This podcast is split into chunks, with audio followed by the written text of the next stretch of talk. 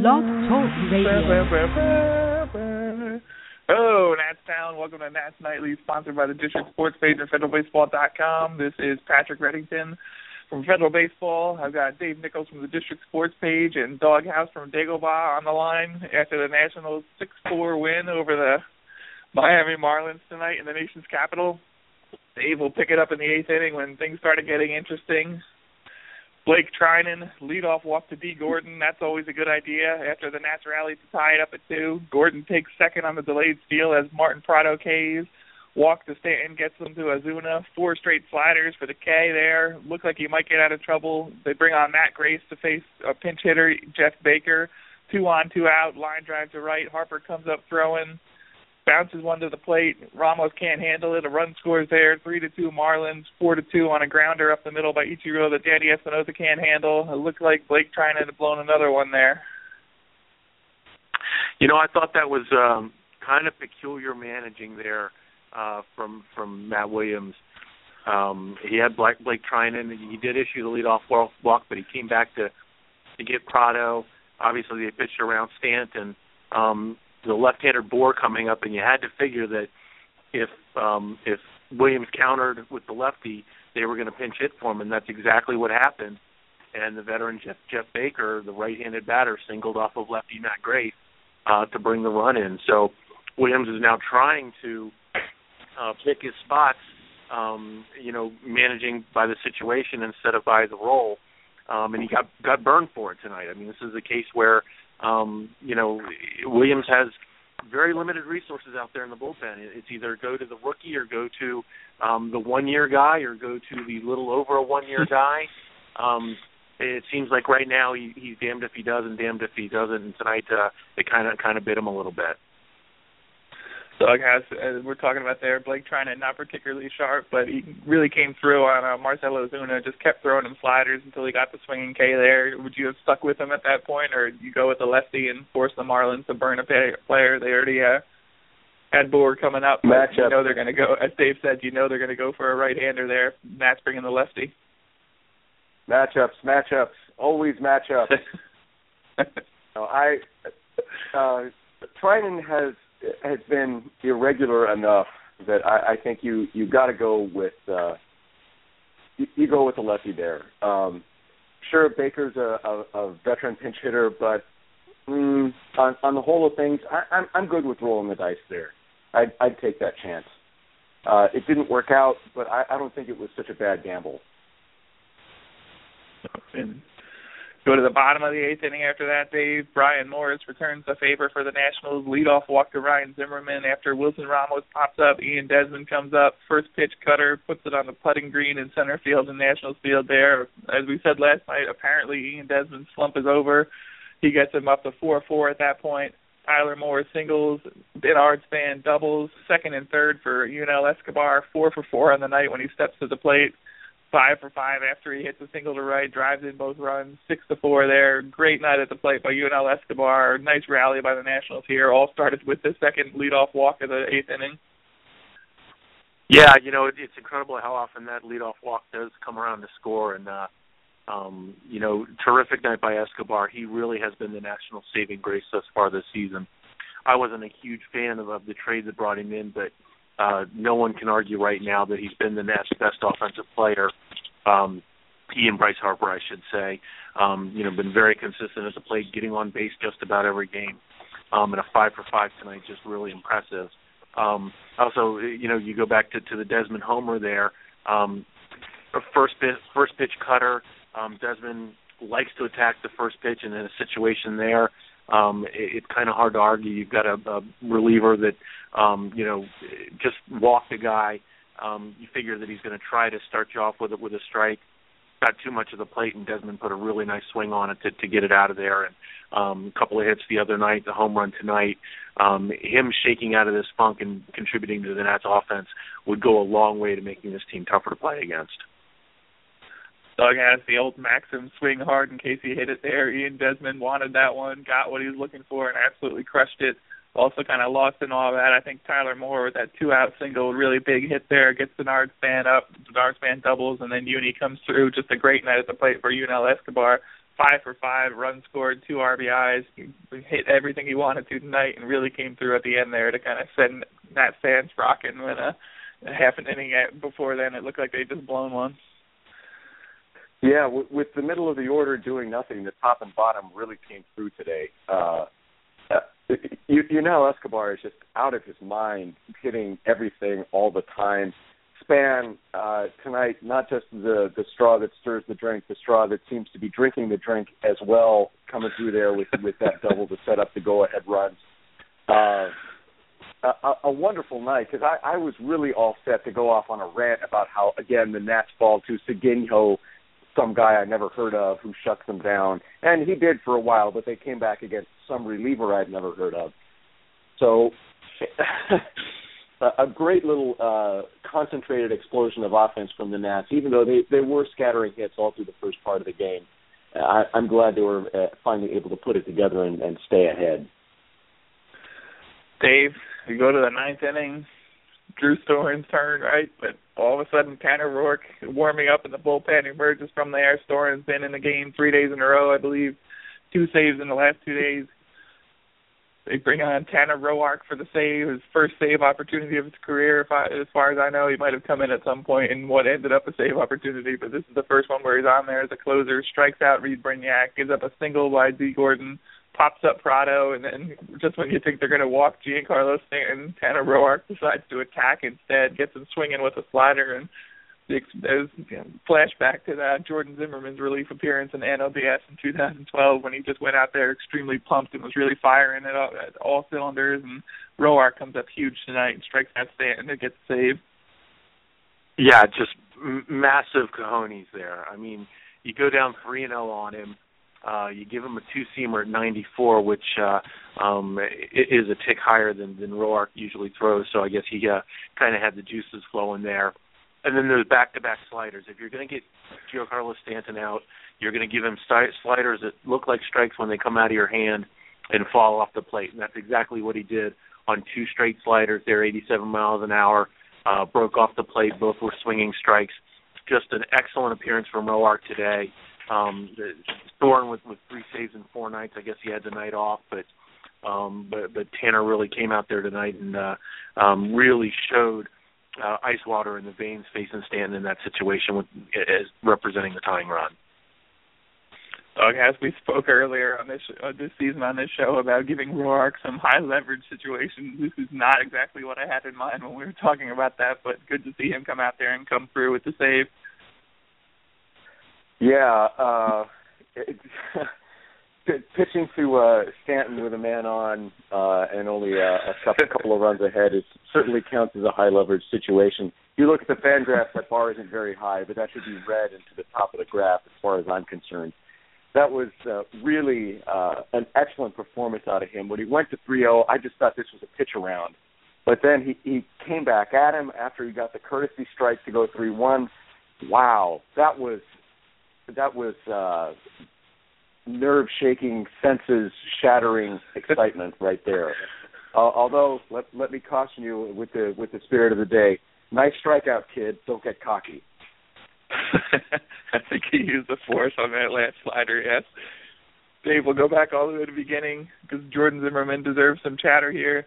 Hadn't lost a start to the Marlins since May 28th of 2012. 7 and 0, 2.70 ERA, and 12 starts since then. That nine and three in that stretch, but a 4.88 ERA, 3.16 FIP, 294, 342, 349 line, 27 and two thirds so far this season. Down one nothing early after a Martin Prado single Werth drop of a liner from Giancarlo Stanton and an RBI hit by Marcell Ozuna. In the seventh inning, he goes six innings, six innings on 65 pitches, but in the seventh, Justin Bour takes a 3-2 heater outside, pushes it out to left field for solo home run two to one at that point. It looks like Zimmermann might be a hard luck loser. He goes all that way, and then even on a good pitch that Bour just managed to push out to left field, he takes it goes down two one.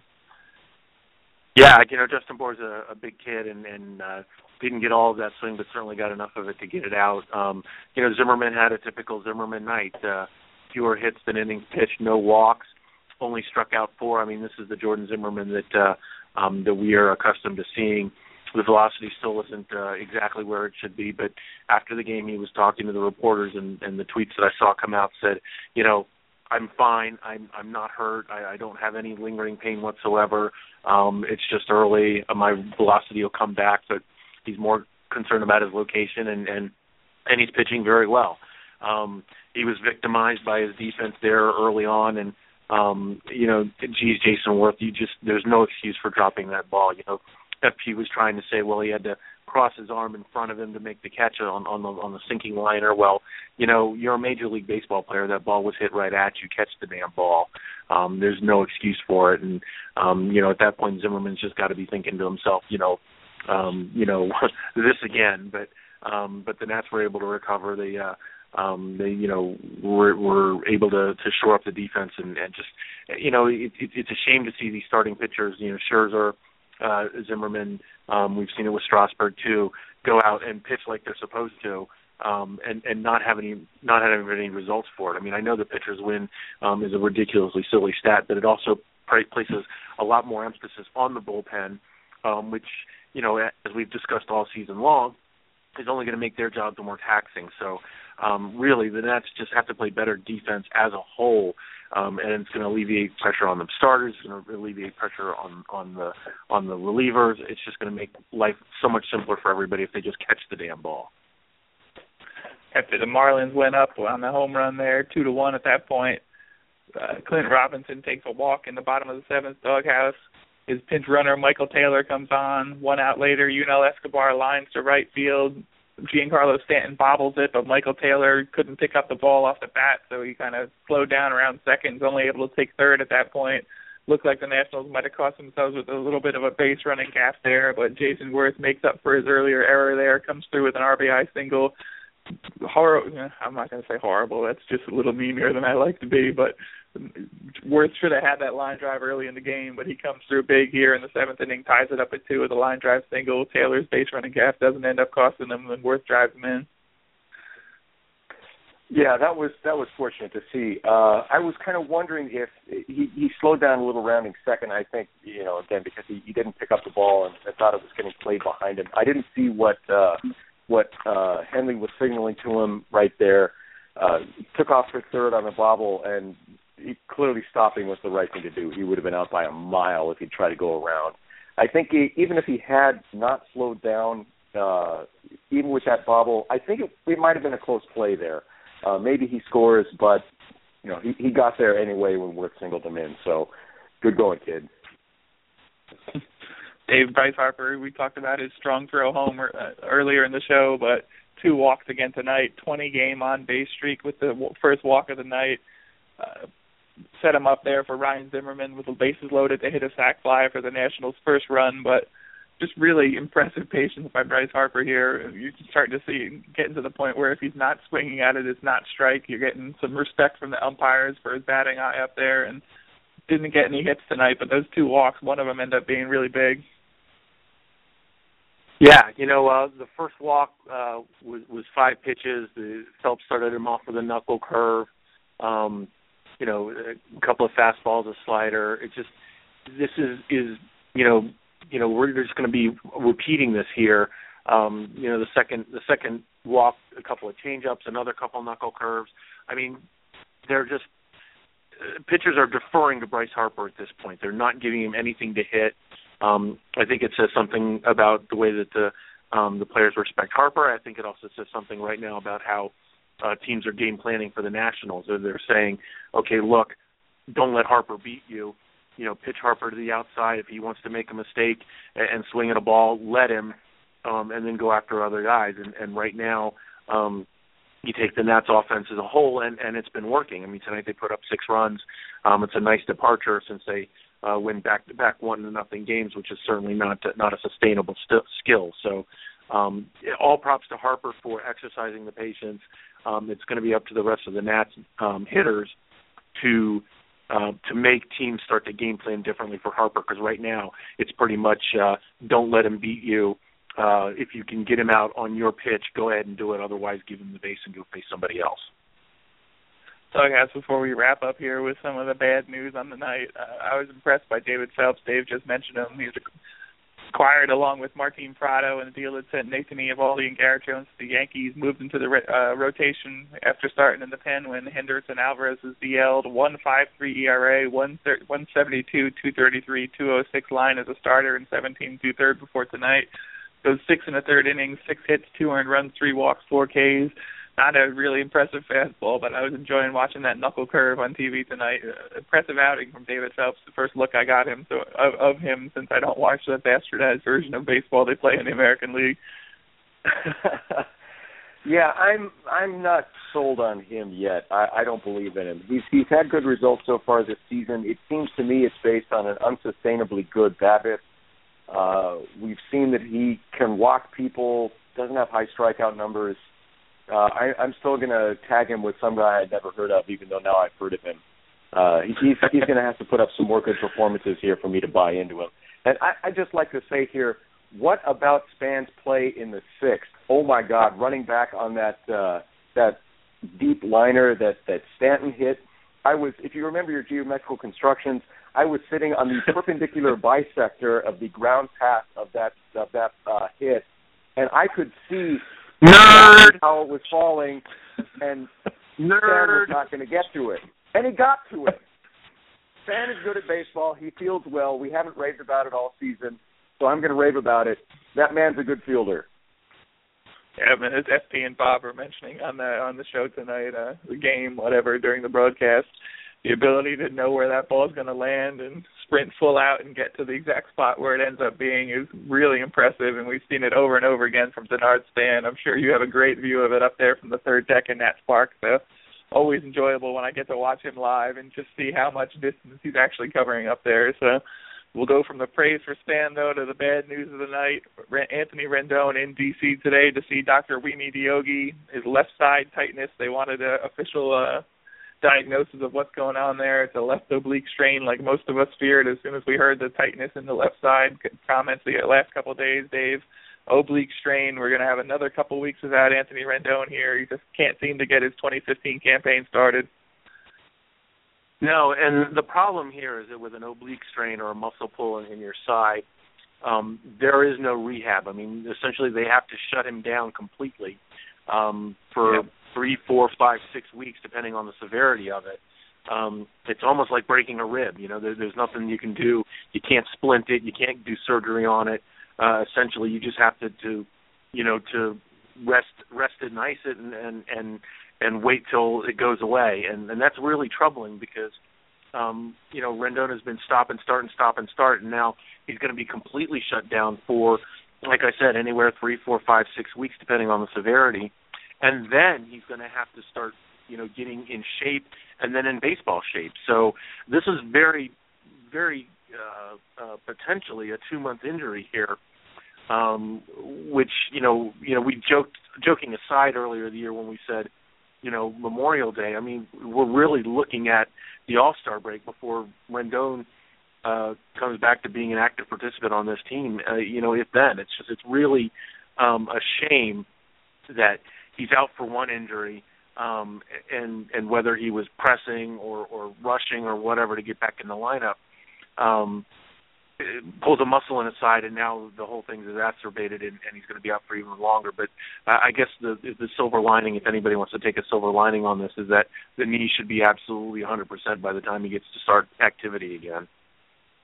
Yes, and I guess we can hope for the best case Yay. scenario. You know, you know that's good. What was that? Yay. the knee will be healthy. Good. uh, we saw Yunel Escobar come back within a month from an oblique strain earlier this spring, so you can kind of hope for the best case scenario for Rendon. That's not the way the season's going for him so far, but we'll, we'll put all our hope in it and hope he comes out well because we want to see him back on the field and back at second or third base. I don't care at this point as long as he's back swinging a bat for the Nationals, but they win it without him tonight, six to four over the Marlins. Keep the winning stuff going after beating the Mets two in a row. Marlins tomorrow night again. Stephen Strasburg against Matt Latos in Nationals Park at 7:05 p.m. Nats Nightly, sponsored by the District Sports page and FederalBaseball.com. Tanner Roark, closer. You gotta love it. Talk to you guys tomorrow. Go Nats.